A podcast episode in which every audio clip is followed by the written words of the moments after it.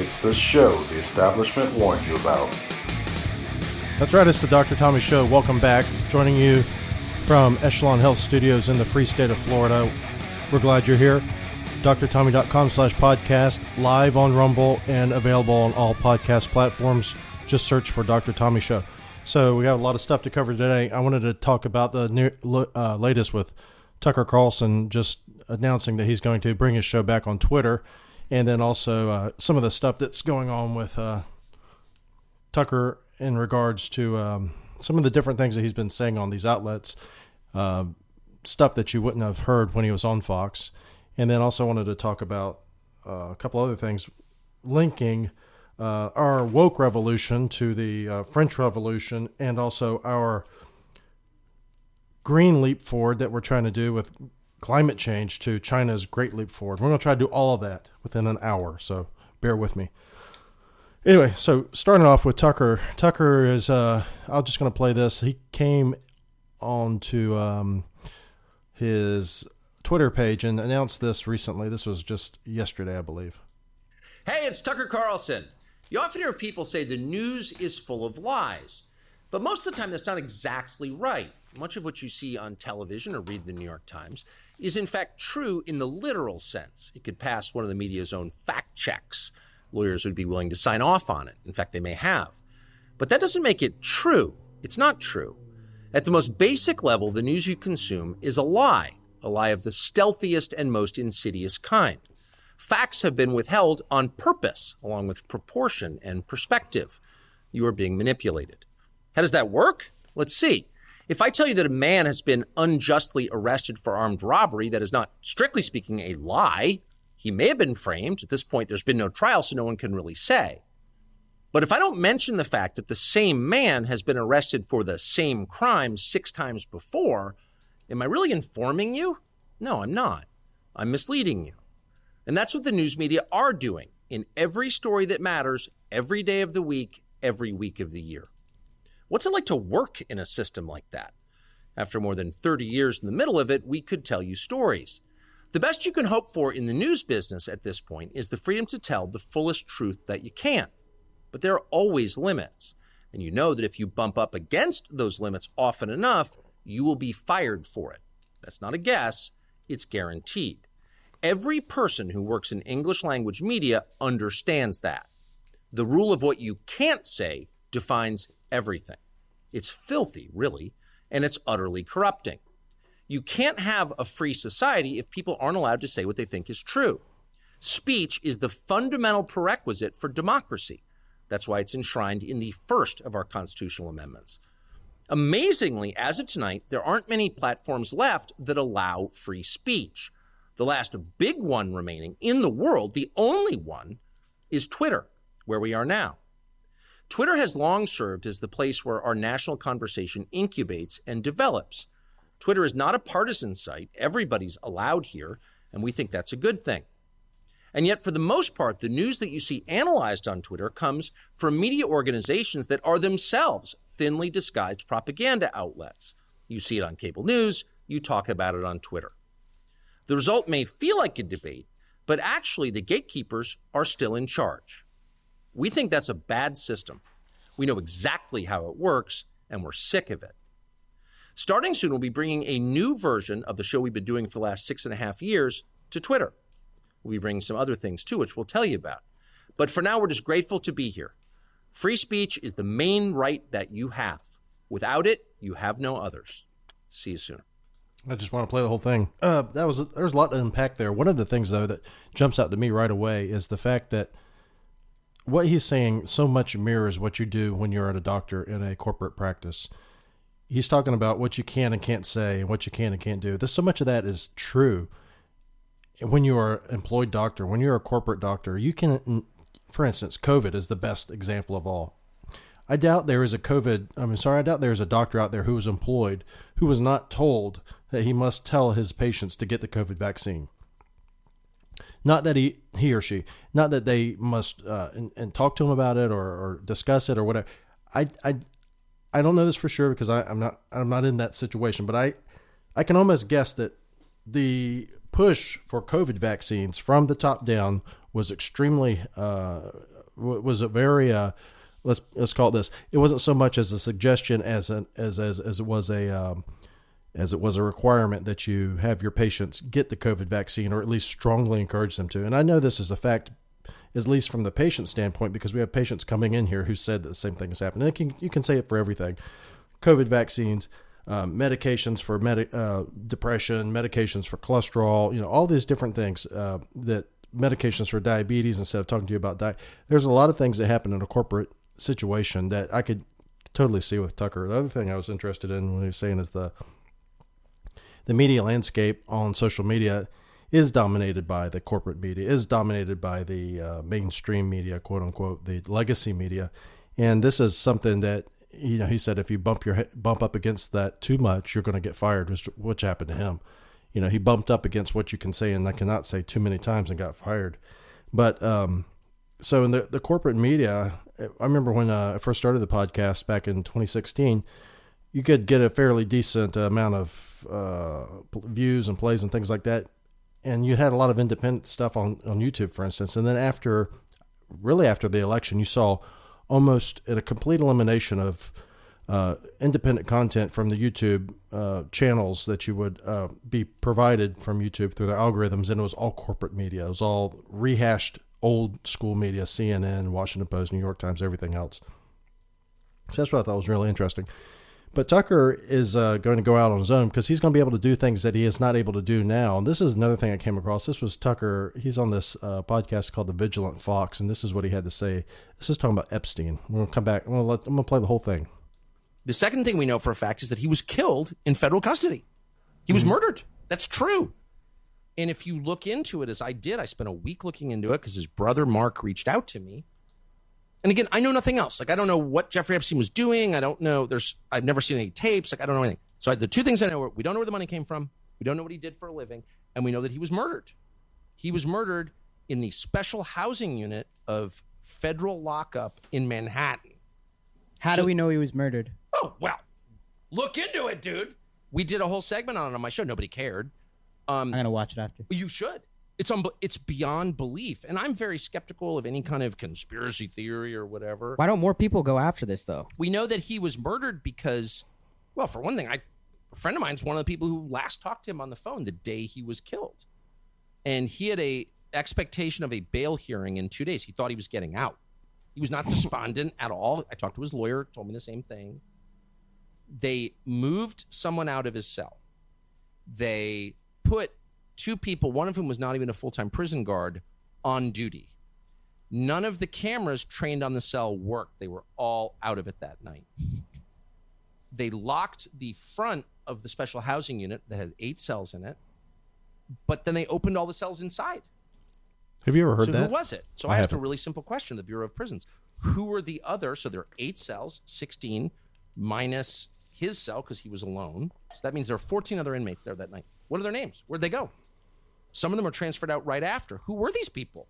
Can't tell you that. Really? You can't tell me that? Well, on the basis of what? Because some inmate at a federal prison's privacy concerns, like Trump what are you even talking about? Meanwhile, the Attorney General of the United States under Trump, Bill Barr, issues a statement being like, no, you know, it's totally... Bill Barr lied. There's no question that Bill Barr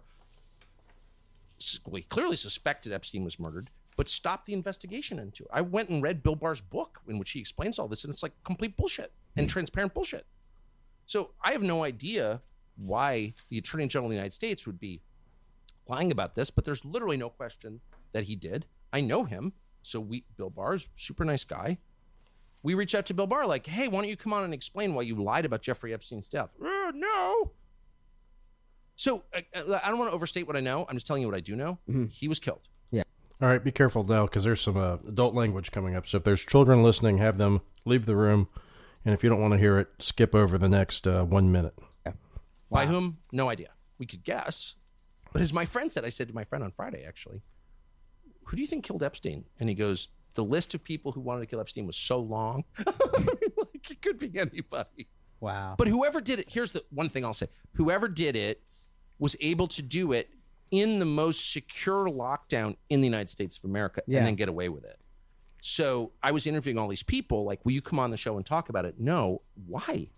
And one of them said to me, whoever killed Epstein clearly has a lot of power. I mean, like, if I said to you, I want you to kill this guy in the special housing unit federal lockup in Manhattan, you gotta have some pull. You'd be like, I'd love to kill him, but like, how do you do that? Yeah, yeah. Right? It'd be pretty hard to pull that off. Well, someone pulled it off. So that tells you a lot about that, whoever that group of people was. Close your ears. They're no one to fuck with. All right. So that's basically a lot of stuff that I have never heard about Epstein being killed. Because what we're told is that Epstein died in custody. He killed himself because he felt such remorse because he knew he was going to prison for a long time. And certainly he was not murdered by anybody. And he hung himself with bed sheets, which is the favorite thing for people to do when they're either that or have heart attacks if you're working with the Clintons. But anyway, so he killed himself, and then we were just told that was it. That was it. There's no way that he was murdered. That it couldn't have happened.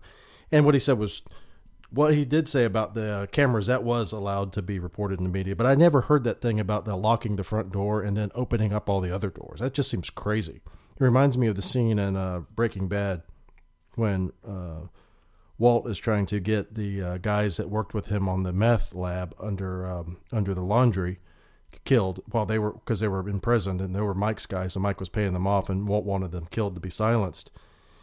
And he was telling the neo-Nazis, you know, we got to do this. And the neo-Nazis were trying to figure out how to do it, you know, and one of the guys said, well, we can do it in a riot. And the other Nazi said, no, we don't want a riot because someone else may get our guy and we got to get our guy. So anyway, that's what it reminded me of. But he's right though. If Epstein was killed by powerful people, who the hell is going to go on Tucker Carlson to talk about it? I mean, seriously.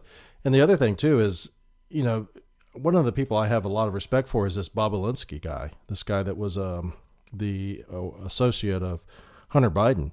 This guy's gone on TV and said that the big guy, which you and I know that the big guy is Joe Biden, but he's on record as saying, look, I know the big guy is Joe Biden. I've talked to Joe Biden. I know this is going down. I know that Joe Biden is getting paid by foreign countries through Hunter Biden. I was just reading this thing earlier today. It's talking about the Representative Comer's got all of the information about Hunter Biden's dealings with these foreign countries and how Comer's wondering, well, you know, we've given this to the DOJ. Why isn't the DOJ acted on it? Which, of course, is it's like asking, you know, why is the fox guarding the hen house? You know, of course, the DOJ is not going to act on anything having to do with Hunter Biden or any type of Democrat malfeasance. But anyway, they said that, you know, Hunter Biden had set up all these elaborate shell companies and Hunter Biden did this and I'm thinking, is this the same Hunter Biden that I've seen smoking crack with no teeth, holding women in bondage while eating a sandwich? Sending text messages to his dead brother's fiance, asking her why she's keeping him from her daughter. I mean, this doesn't seem right. I mean, clearly there's people out there who have, you know, some talents that shine through, even though they have some very, you know, large shortcomings. But this doesn't seem like the same Hunter Biden that set up the shell companies, which brings the question is, you know, who's in charge? You know, who's in charge of the shell companies in reality? And who knows if we'll ever know. But anyway, that's just an interesting thing because Tucker is, like I said, he got canned off of Fox News. Now he's kind of liberated. He's kind of like a doctor who's left the corporate practice, like I was alluding to earlier. You're liberated. You can do whatever you want. You can go have a podcast. You can, you know, you can treat people differently. You can say, hey, you don't necessarily have to get that COVID shot if you don't want it. You know, that maybe the COVID shot's not a good idea for you. Maybe the COVID shot's not a good idea for anybody, you know. You can say things like that without being fired. You can't do that, though, if you work in a corporate practice. And you can't do that if you are, and you can't do the things that he was asking on this independent podcast if he worked for Fox News. So it's a good thing that he's no longer on Fox News. We'll just have to see what happens, though, if he's going to start out on Twitter. It'll be interesting to see because I think they would do something different than what they have now as far as the platform. Maybe Elon's got an idea about, you know, expanding Twitter to be something bigger than it is, which would be great. You know, YouTube really is the go-to still, even though Rumble is around for most media that you want to get out right away. Maybe in 10 years, Rumble will have caught up, but Rumble just doesn't have the amount of stuff out there that you can get from YouTube. So YouTube still has that dominance. So maybe if Twitter could maybe somehow have a counterbalance against that. Getting some more videos and things like that, that would be helpful. So anyway, back to this Epstein. This is something interesting. Tracy sent me this the other day. And, we're always wondering what about, Epstein had all these flights, hundreds of flights or thousands of flights. We have all these flight logs and we've seen the names on there. Bill Gates, Bill Clinton, all these different celebrities. Why don't we know who, he was he got arrested for trafficking a 14-year-old. This is in Florida in 2004. And in 2008, he pled guilty and got some plea bargain. I think he was in a country club, halfway house or something like that for a few years. And then he was out on his own. And then for some reason, they hauled his ass back in. And then 2019, he was arrested again. Then that's when he died. And he was going to go to trial apparently in the summer of 2020, but he died in August of 2019. Anyway, what happened to all these people that were abused by Epstein? And they got his girlfriend in jail, Ghislaine Maxwell. What happened to all the people who were doing the abusing? Do they not have to face punishment? And so we have this guy here. This is from Daily Mail, UK Daily Mail. It says ex-Barclays boss accused of abusing girls during a visit to Epstein's Island retreat lawsuit claims. It says the ruling instead revealed that Staley was to have used, quote, aggressive force in a sexual assault of an anonymous victim, JPM Jane Doe, and he informed her that he had Epstein's permission to do what he wanted to her. And this is this guy, former Barclays boss, Jess Staley. And this is apparently this is a new court case that's underway. This is from May 3rd. It says, Staley has been accused of having, quote, observed victims personally and, quote, visited young girls at Epstein's apartment, exchanging some 1,200 emails with Epstein between 2008 and 2012, and said to have included pictures of young women in seductive poses. And this is him in 2020 in Davos. So, this guy's still active. It's not like he's on the run or anything. And again, he's accused of this. He's not convicted. But here's him in 2011 on the left. Circled. And this was after Epstein was, of course, arrested and pled guilty to doing what he did with this girl in 2008. But it says that former Barclays boss Jess Staley is alleged to have abused a victim at late financier's Jeffrey Epstein's Virgin Islands retreat, according to a court document Monday. The document rejected motions to dismiss complaints against JP Morgan and Deutsche Bank, who were legally liable for their alleged facilitation of Epstein's sexual crimes. So JP Morgan and Deutsche Bank are trying to say, look, Staley's on his own. We didn't have anything to do with it. So, but anyway, this is the first time I've heard of someone actually going to trial about it. And maybe this will be a sign of things to come. Who knows? Back in 2005, it says here, this is back when Epstein was first arrested. It says Palm Beach police started investigating the billionaire financier Jeffrey Epstein in 2005 over allegations he had sexually assaulted a 14-year-old girl. Epstein pleaded guilty and was convicted in 2008 of procuring a child for prostitution and soliciting a prostitute. Over the next decade, a number of alleged victims came forward claiming that Epstein had assaulted them. Epstein was arrested again in 2019 on sexual charges or trafficking charges dating back to the early 2000s. So he was arrested on this one case for this one girl.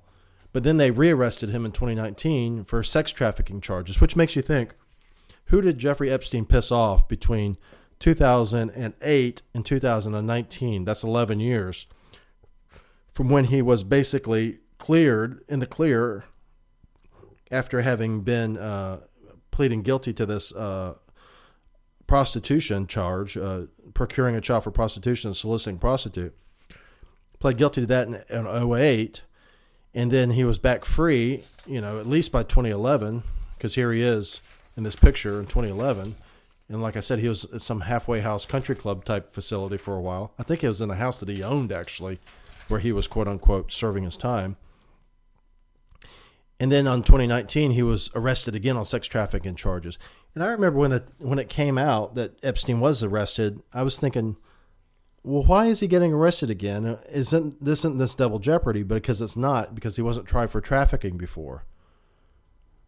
But what did he do between 08 and 11 and 19 to piss people off? And there's all kinds of speculation about Epstein, about who he's involved with. I mean, he's had on his calendar meetings with people all the way up to, you know, obviously Bill Clinton, we know that, Bill Gates, but he's had meetings with people from the intelligence agencies and everything else. And of course, there were business meetings, but who knows? So this guy had some powerful enemies, potentially, if he was going to leak stuff. And so who knows if this is ever going to come out, what happened on this little island here, Epstein Island. It's pretty crazy. And Tucker, I don't know what kind of security that Tucker has, but he's got to have some security for going out and reporting the things he does. I can imagine he and O'Keefe need to have similar types of security, because, I mean, there's some powerful people they're poking, and they're very, you know, it's not like it's some YouTube podcaster somewhere. It's, you know, these are pretty well known people, O'Keefe and Tucker, going out there and talking like this. So I don't know. China's Great Leap Forward. This is a history lesson that I want us to go over a little bit.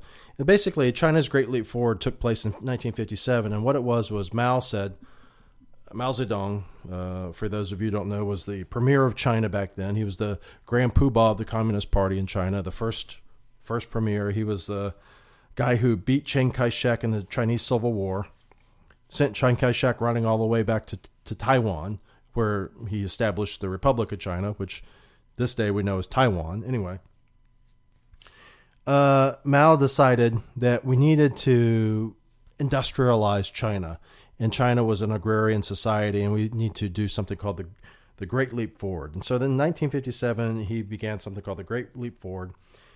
And it says here, this is from an article from the University of Chicago Chronicle. This is from 1996. It says, the Great Leap Forward was begun in 1957 by Chairman Mao Zedong to bring the nation quickly into the forefront of economic development. Mao wanted China to become a leading industrial power, and to accomplish his goals, he and his colleagues pushed for the construction of steel plants across the country. The rural society was to keep pace with the dream by producing enough food to feed the country, plus enough for export to help pay for the industrialization. So that was it. So this was the plan.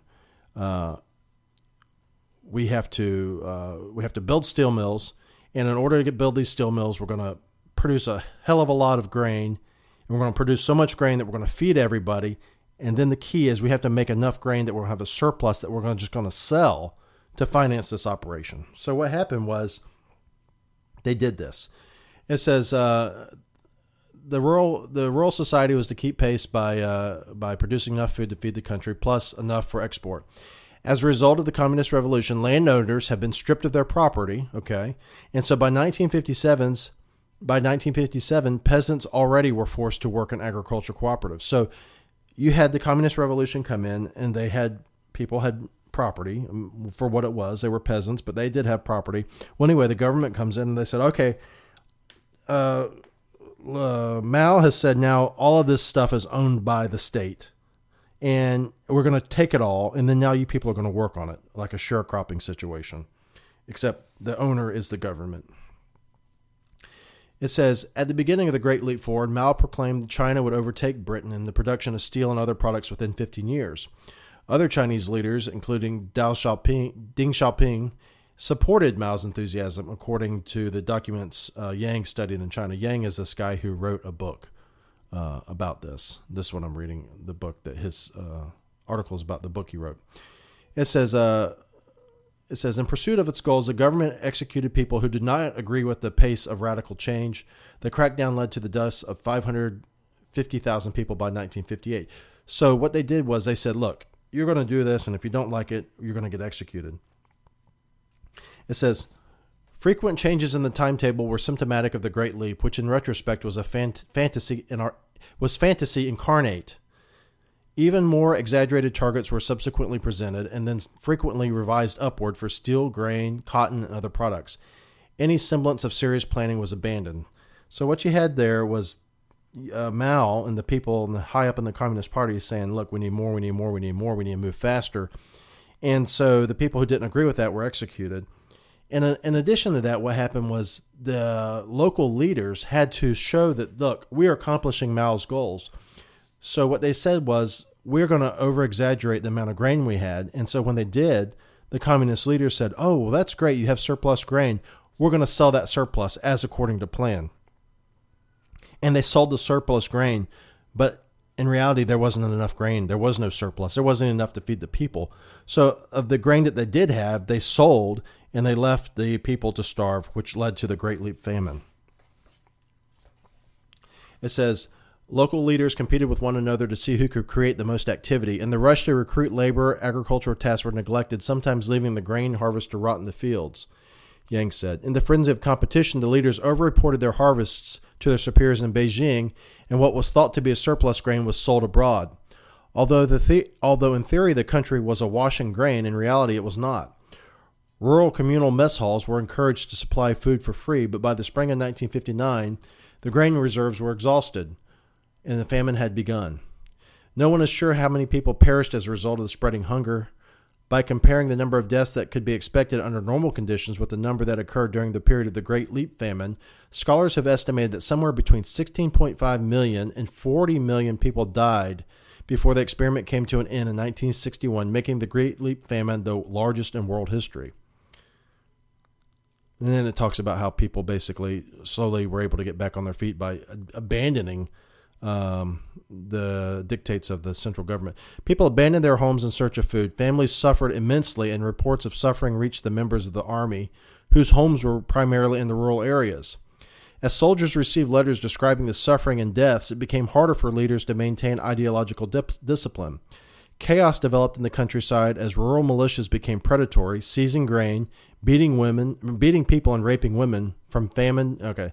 During the struggle for survival, farmers in nearly one-third of the rural communities took matters in their own hands, abandoning the people's commune in favor of individual farming. Heavy central control was reduced, and the country's agricultural production improved. So finally, then Mao died, and they were able to start under Deng Xiaoping some reforms that led to a little bit better situation. But when I read this stuff, this reminds me exactly of what we're doing with our Green Leap Forward, as proposed by modern-day Maoists like AOC, and modern-day Maoists that exist in the Biden administration, unnamed because we don't know who they are necessarily. But Biden is the puppet of this. And so, similarly, how we were supposed to have an abundance of grain in China to sell to modernize the steel factories and then overtake Britain in steel production in 5 years. Instead, that they didn't have that. So we're doing the same thing here with energy, and we're trying to pretend that there's going to be some type of green revolution where we're going to have all of this wind energy, and we're going to have solar energy, and we're going to be able to replace, of all things, fossil fuels with this stuff. When we've covered before, this is completely impossible due to for one thing, the amount of raw materials it takes to make the batteries or the windmills or the solar panels aren't even sufficient. Even if we wanted to, we couldn't build that many. And if we wanted to do that, the amount of energy that it would produce would set us back to the times below the or pre-industrial era. If we tried to implement that now, we would basically have blackouts everywhere.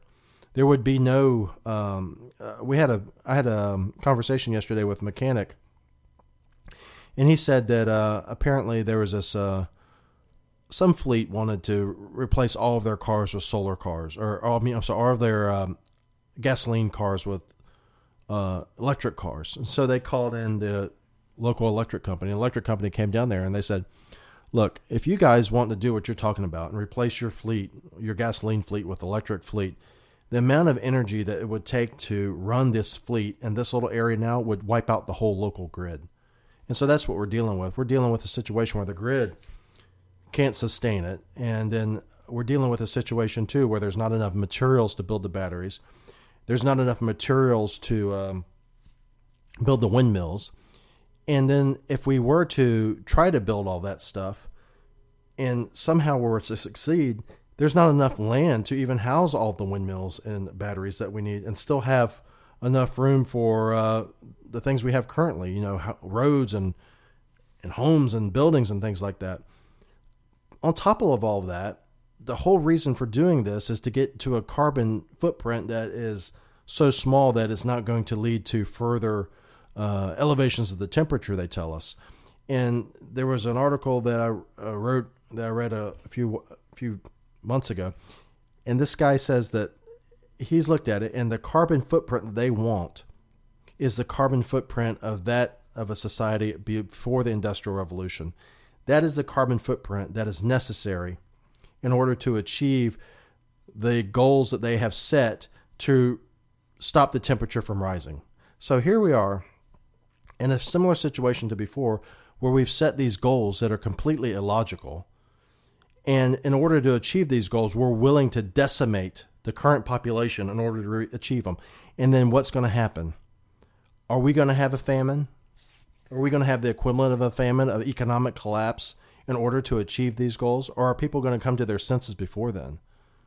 Or are we going to have to suffer the fate of the Chinese in the 1950s, where there's people starving to death, where there's corruption, where there's a military, you know, turning into vigilantes who are trying to just secure enough food for their families?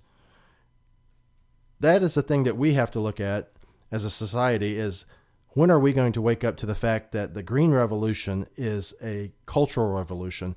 And like the cultural revolutions of before, it is going to lead to despair, infringements on liberty, and possibly death, if it hasn't already.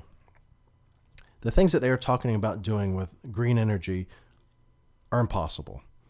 I read a book I talked about a few weeks ago, where there's a children's book. And the children's book said that we can get rid of natural gas and oil and replace those with wind turbines and solar panels. It's impossible. But there are people out there who think that it is possible. And the only reason they think that is because they've been told that by groups like CNN and USA Today and the Washington Post and New York Times. But there's people out there to believe that. But if there are enough people out there that believe that, they're not going to understand this great leap forward and what happened with the Chinese.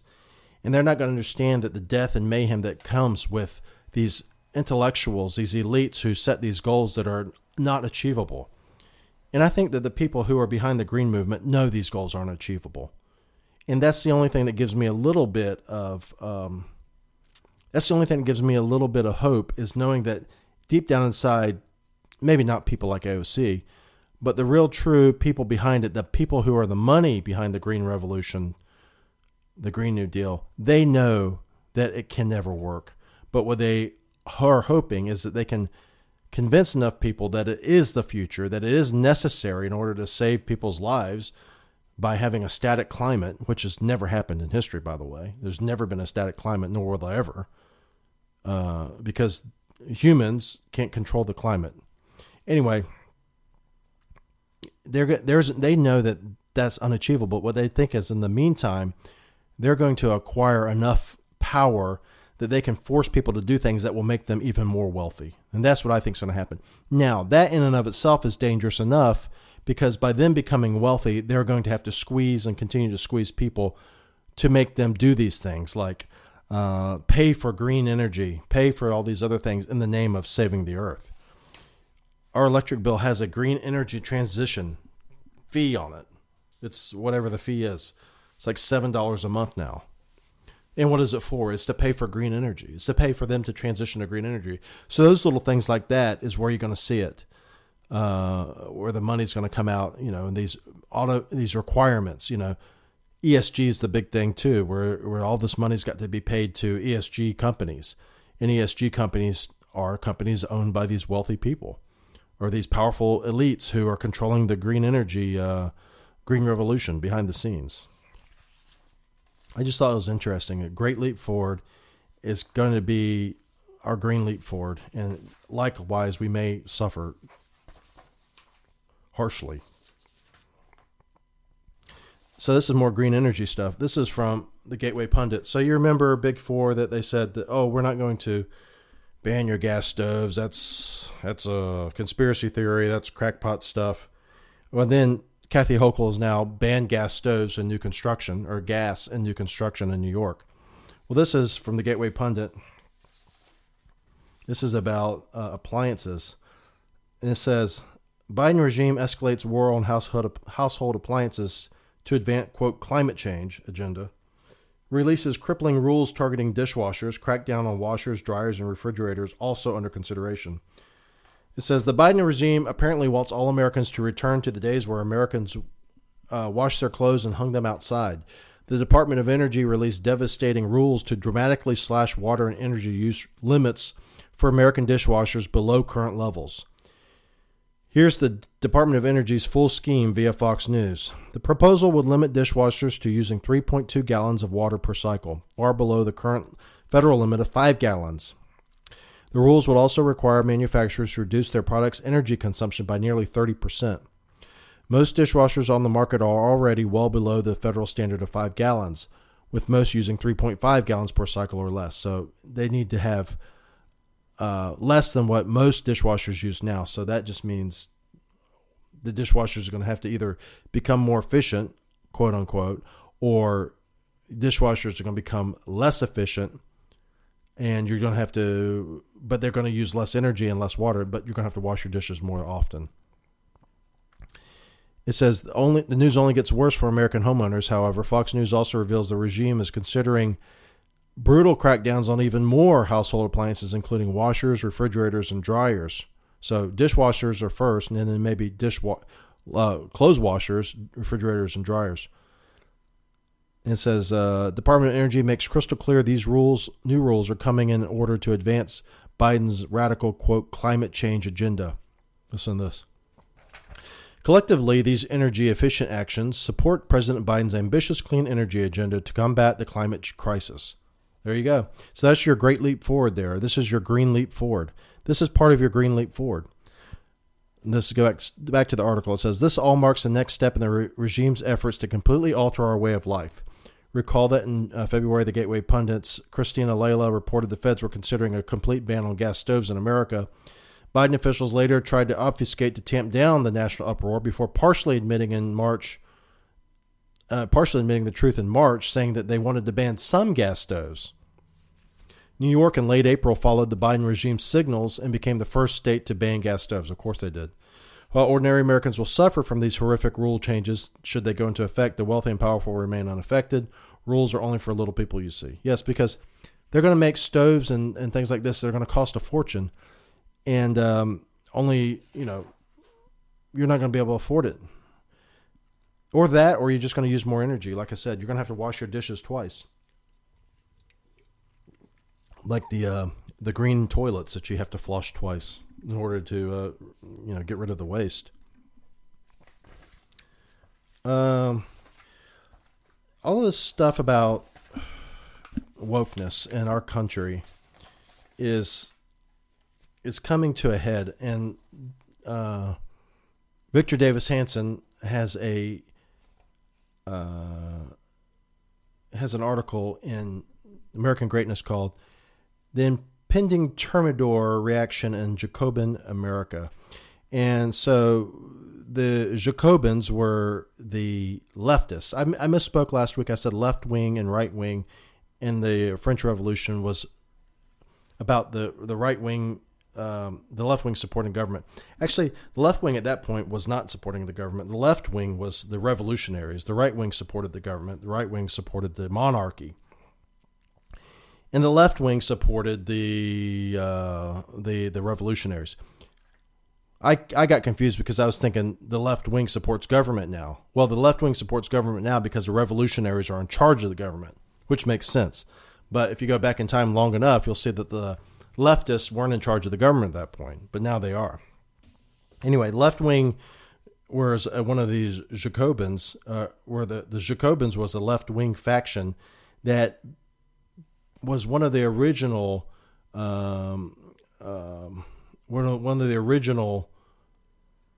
leftists in the French Revolution. And so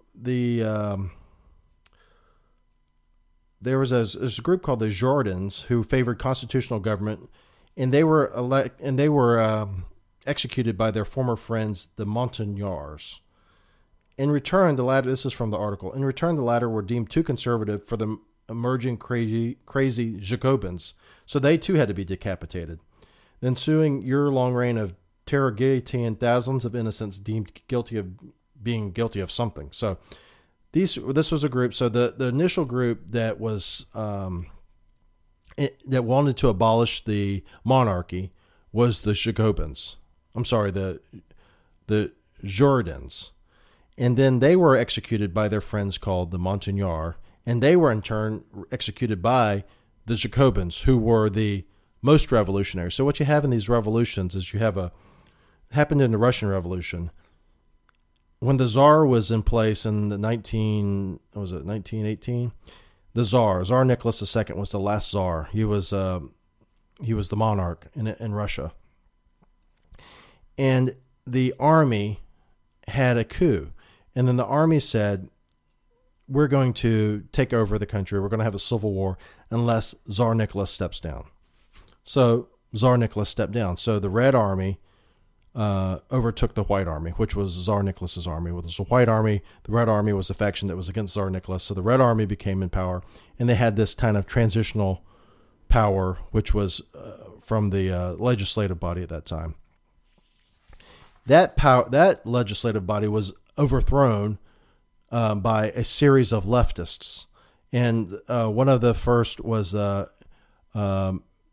there was a group of leftists that was not Lenin's leftist, the Mensheviks, and they were overthrown by the Bolsheviks. So you see the same thing happened before. So you had the Red Army overthrew the White Army, which was sympathetic to the Tsar, and then the Mensheviks took over or executed and beat the Red Army, and then the Bolsheviks executed the Mensheviks. So you have the same thing happening here and the French Revolution. What I think is interesting is that this is kind of what's going on in our country here, is we've had these series of revolutions, and now we're reaching to the point of where are we at the final leftist revolution before the counter-revolution starts. So in Victor Davis Hanson's article, The Impending Thermidor Reaction, the Thermidors were the ones that put an end to the leftist revolts. And the Thermidors eventually led to Napoleon being crowned the dictator of France. But we have here in America, so we've had the progressives in power now for probably, not in power, but the progressive movement in the United States from 1919, let's say, or let's say Woodrow Wilson, or even before him, Theodore Roosevelt. So Theodore Roosevelt was a progressive. He said he was a progressive. You progressed from Theodore Roosevelt to Woodrow Wilson, who was a Democrat. And then you progress through that. Then you get into the 60s, where the Democrat Party basically had like the 1968 convention in Chicago, I believe it was, where they had the violence. And those were the leftists then, because the leftists then didn't think that the Democrat Party then, who were left, liberal left, were not far radical enough. So then you had those people take over, and those people that ran the Weather Underground and things like that mentored people like Joe Biden. I'm sorry, not Joe Biden, Barack Obama. So the guy who was the head of the Weather Underground was supposed to be the ghostwriter for Barack Obama's first memoir. I think he's had 3 now. So you have this series of left wing, and it moves farther and farther left to where we arrive now in our society. Now we're so far left that the people who were considered left or Democrats or liberals in the 1960s look like a conservative today. John F. Kennedy, if he was resurrected, would look like a true blue conservative today. Same with his brother. Not true blue conservative, but much more conservative than your average rhino Republican. You know, talking about national defense, talking about love of country and things like that. Those are all things that are antiquated. And so now we have this current left wing, which in this article, you know, Victor Davis Hanson goes into some of the things that we're doing here. It says, you know, if you look at the woke revolution that we have here, it says, Like the Jacobins, our woke elite have deemed prisons arbitrary detention centers. So thousands of those arrested for committing violent crimes have either been charged, never convicted, never sentenced, or never incarcerated.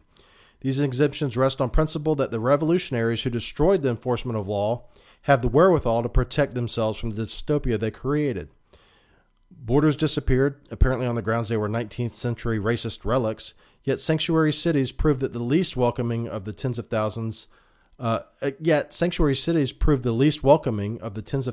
they have all but invited in distant other towns and counties. So you have people like Mayor Adams in New York City and the mayor in Washington, D.C. saying, you know, we're a sanctuary city. We welcome all people. You don't have to have any reason to come here other than you just want to leave your country and come to the United States. And yet when they come here, they invite them, but they're far away from the border. But when they come to Washington, D.C. and New York, these people don't like it. It says, the homeless were no longer deemed vagrants or selfish in their takeover of public spaces, but the victims of an oppressive society. Public defecation, urination, fornication, and injection were rebranded as mere lifestyle choices of the unfortunate, not to be judged wrong or unlawful by the victimizers who supposedly made thousands homeless. Ancient laws of hygiene and municipal cleanliness were thrown out as bourgeois, as cities reverted to the protocols of their medieval forebearers. Leftists who created these Frankenstein-like monsters, like the fictive Dr. Frankenstein himself, became targets of their own experiments. It was no longer enough to support civil rights for the transgendered.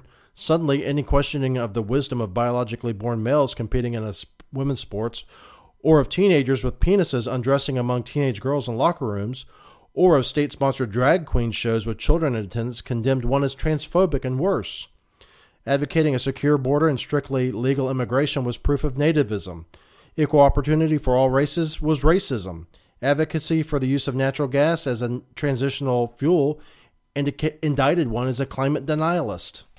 Our woke version of the Jacobin Revolution accelerated. Society itself began to unwind.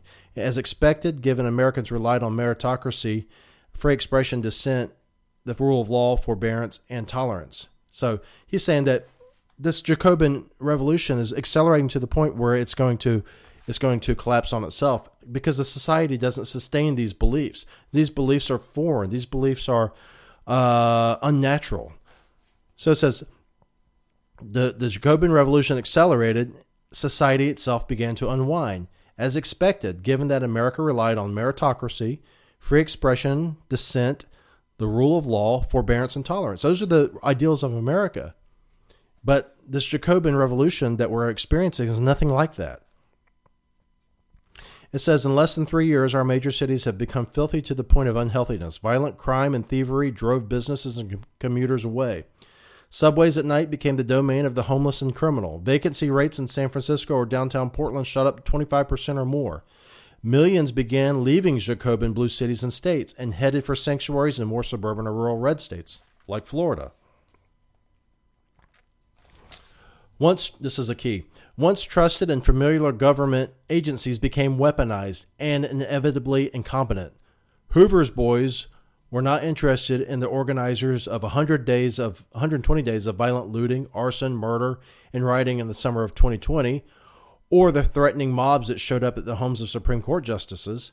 Instead, it fixated on parents at school board meetings, Latin Mass Catholics, former Trump administration officials, and anyone daring to question the Russian collusion or Russian disinformation laptop hoaxes. The Pentagon brass oversaw a flight from Afghanistan in the greatest military humiliation in modern history. Yet at the same time, it focused on rooting out white rage and white privilege despite presenting no data to substantiate its accusations. Former intelligence officials and, quote, authorities misled the country and warped an election to ensure Americans did not take seriously incriminating evidence in Hunter Biden's laptop of the Biden family's widespread corruption. So the world became topsy-turvy. Throwing a firebomb into a police-occupied patrol car earned a light sentence, while protesting illegally at the Capitol won a decade in prison. An American who did not get vaccinated was thrown out of the U.S. military. An illegal alien crossing the border unlawfully without a vaccination might earn a free phone and a free lodging in a big city hotel. The more government printed money it did not have, the more the country was slandered as a cruel and mean to its underclass. The more standards were dropped for admission, hiring, promotion, and retention, the more employers were deemed unfair and bigoted. As the American Jacobin phase accelerated, the more it too seemed to pursue its own destruction. Few now trusted the Ivy League graduates of the Ivy League and marquee universities know what they once did. And why not? When students are admitted without test scores but assured passing grades, watered down classes and graduation to be synonymous with admission. The U.S. military fell short of thousands of recruits, and why not when its advertiser for manpower with invitations from drag queens and hounded those as racist who died at twice their numbers in the population in Afghanistan and Iraq. It says here, as desperate and woke, Joe Biden, the thin veneer of the woke revolution, polls below 40%. Even that favorability is propped up by the consensus that he has no idea who he is, where he is, or what he is saying, and thus at least deserving of 40% of the support for not being responsible for what he has empowered. A counter-revolution is building, not just because people are angry at what their country has become, but because they are now learning that if they do nothing, they will have no country, and soon. And he goes on to say that this is a sign that this is coming, this counter-revolution is coming, because even the people who were considered, like I said before, left are now not left enough.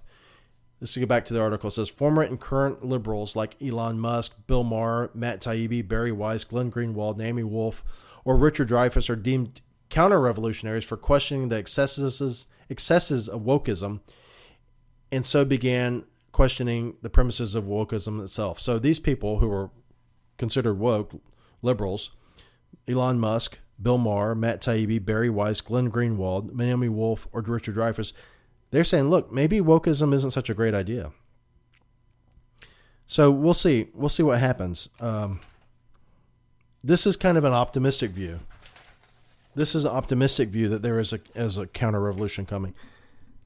The less optimistic view is that what I just read, this article, would fall on deaf ears, and that the majority of the population will operate under the current dysfunctional state and allow Jacobins to just continue their acceleration towards destruction. And we'll continue to implement things like a green leap forward. And we'll continue to have people who are not adequately educated and not adequately informed to the point where they are not able to form, like Richard Dreyfuss and Elon Musk and Barry Weiss did, in a thought that says, well, maybe this is not right. Because if we push on long enough, if you give them long enough, there's been a century now. Like I said, it started in the 19th or early 20th century, around the time of Roosevelt and Woodrow Wilson.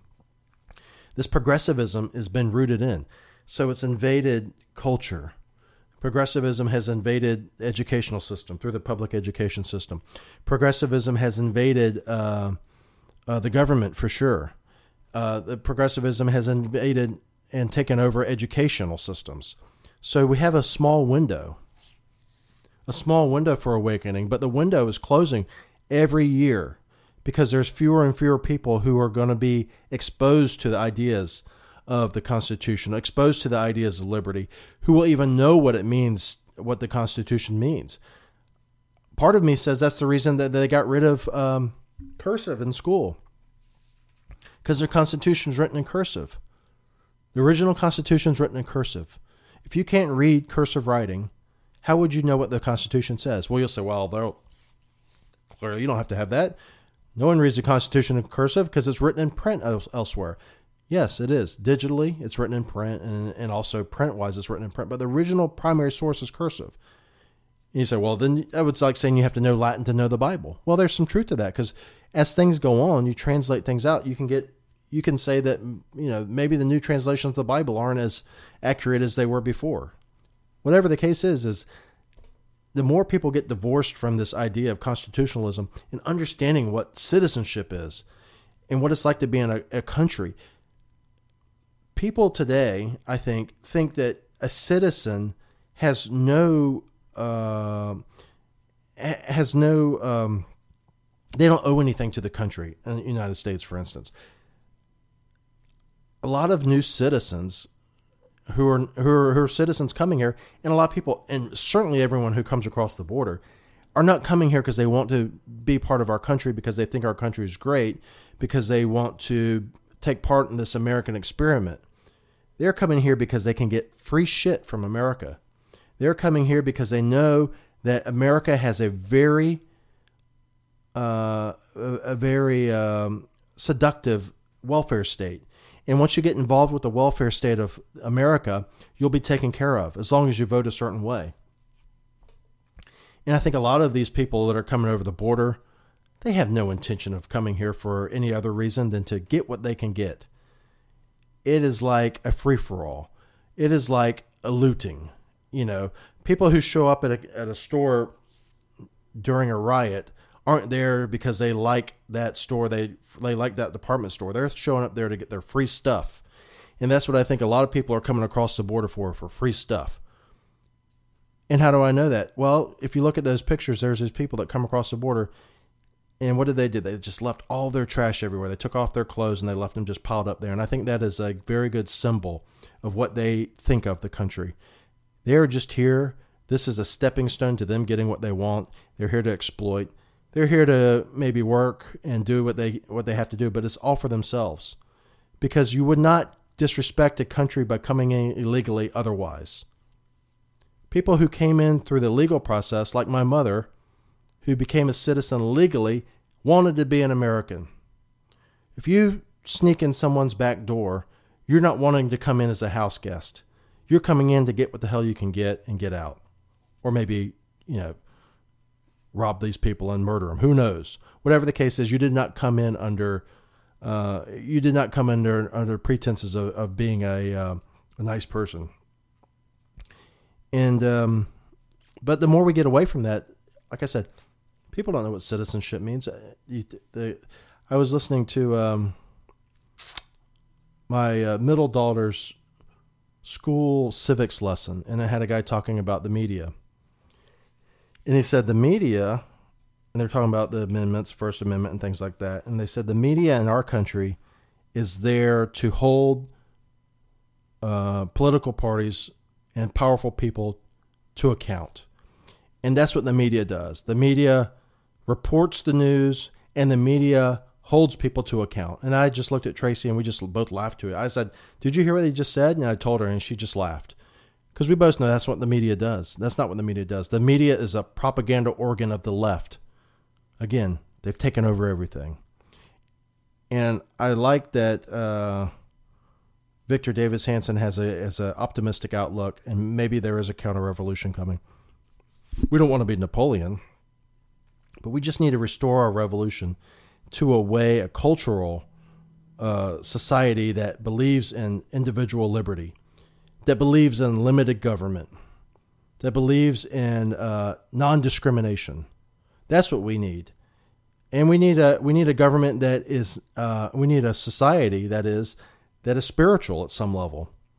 Because the Constitution, if you read it and if you read over the Federalist Papers, in order for the Constitution to work as we have it designed, it has to be for people who have a certain respect for individual rights as given to them by a creator.